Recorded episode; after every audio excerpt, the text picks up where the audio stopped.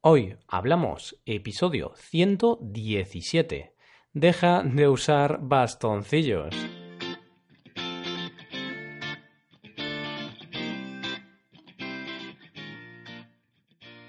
Bienvenidos a Hoy Hablamos, el podcast para aprender español cada día.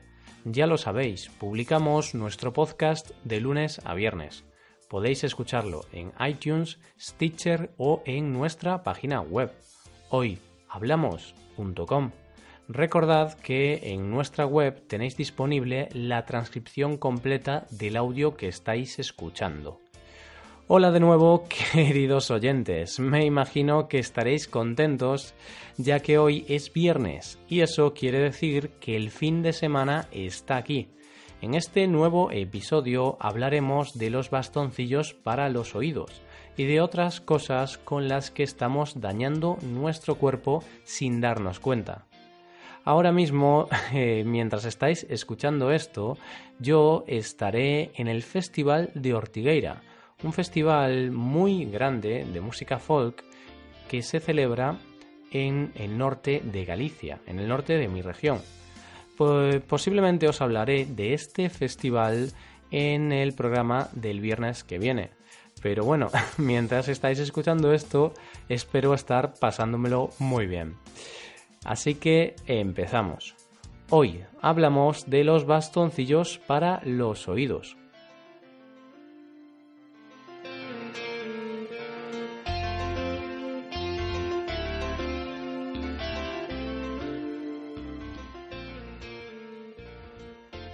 Si alguna vez has escuchado que los bastoncillos para los oídos no son buenos, has escuchado bien. Los bastoncillos para los oídos son dañinos y a partir del año 2020 van a estar prohibidos en Francia, al menos los que están hechos de plástico por cuestiones ambientales. Otros países tienen en sus planes hacer lo mismo. Yo, la verdad es que lo había escuchado antes, pero nunca me lo había tomado muy en serio. Sin embargo, tras leer un estudio de la Universidad de Harvard, creo que voy a empezar a cambiar de hábito. Según este estudio, las consecuencias pueden ser fatales, llegando incluso a poder perder la audición los expertos recomiendan limpiarlos con agua marina cada dos o tres días o simplemente limpiarlos con la toalla. Parece ser que los días de los bastoncillos para los oídos están contados. Según este estudio, hay razones para no volver a usar los bastoncillos para los oídos jamás. Una razón de peso es que el oído es un órgano que se limpia solo. Así es, esta parte del cuerpo no necesita mantenimiento. Buena noticia para los más vagos.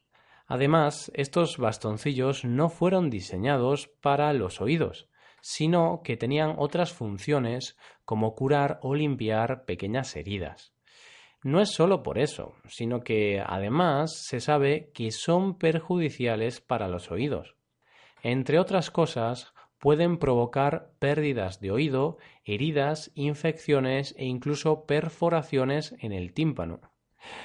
Y es que cuando metemos el bastoncillo en el oído, estamos presionando la cera hacia el interior, algo que, como puedes imaginarte, no es nada bueno. Otra razón más para no usarlos es que es bueno tener cera en el oído. La cera está ahí por algo tiene su explicación. La cera es como una especie de aceite natural que evita el picor, hidrata y previene la sequedad, entre otras cosas. Obviamente no es muy estético ir por ahí con la oreja amarilla llena de cera, pero tener un poco de cera no es algo que deba avergonzarte. Es más, es algo saludable. Por otra parte, también está el tema medioambiental. Aunque suene a broma, los bastoncillos ocasionan un gran problema al medio ambiente. Y es que mucha gente tira los bastoncillos al inodoro. Muy mal por ellos, ¿eh? Todo el mundo sabe que los bastoncillos hay que tirarlos a la basura. Bueno, el tema es que esos bastoncillos, cuando llegan a la depuradora de agua, flotan en el agua, por lo tanto no pueden ser eliminados como el resto de los residuos. Aún así, el problema de los bastoncillos mm, no es el único. Hay otras cosas relacionadas con nuestra salud que hacemos mal y que deberíamos corregir. Aquí va una pequeña lista con esos errores. Usar enjuague bucal. Este es uno de esos eternos debates que nunca acaban. Hace unos días estuve en el dentista y, como no, aproveché la ocasión para preguntarle a mi dentista si debo usar o no enjuague bucal. La respuesta fue clara. No. Me dijo que con el cepillado es suficiente y que el enjuague bucal es agresivo con nuestros dientes, ya que tiene mucho alcohol. Yo, desde luego, me lo creo. Así que, por si acaso, ya he dejado de usarlo. Utilizar esponja para lavarnos. Este es otro error muy común. Cuando nos duchamos tenemos la costumbre de frotar con fuerza la esponja contra la piel para eliminar la suciedad. Y eso es un error. Al hacer eso, estamos eliminando también la capa externa de la piel, por lo que estamos diciendo a las bacterias, venid por mí, es vuestro momento. Usar demasiado jabón en la ducha. Además del mal uso de la esponja, solemos cometer este error en la ducha. Empleamos mucho jabón para lavarnos, por lo que la piel se vuelve más seca y más sensible. Sé que suena raro esto, pero hay que intentar lavarse utilizando menos jabón. Poner la cabeza hacia atrás cuando sale sangre de la nariz. Llegamos a otro de los falsos mitos con el que siempre he crecido. Me acuerdo que siempre me decían si te sangra la nariz, presiona y pon la cabeza hacia arriba.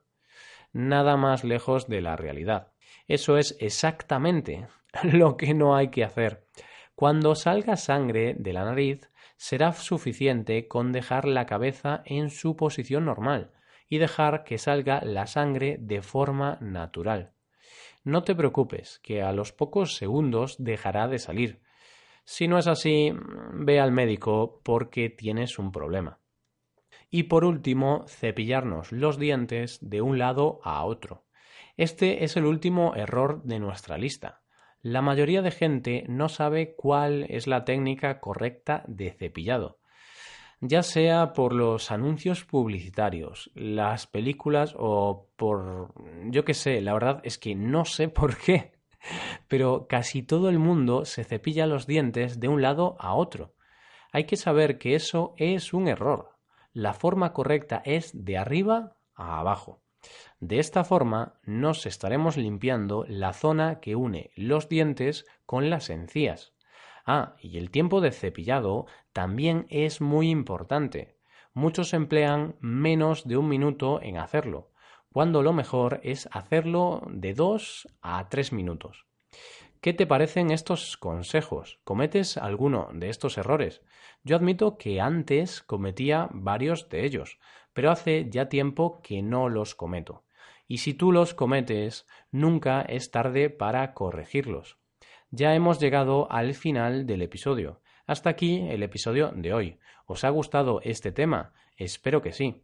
No obstante, si queréis que hablemos de algún otro tema, podéis mandarnos vuestras sugerencias a nuestra página web hoyhablamos.com nos ayudaríais mucho dejando una valoración de 5 estrellas en iTunes o en Stitcher.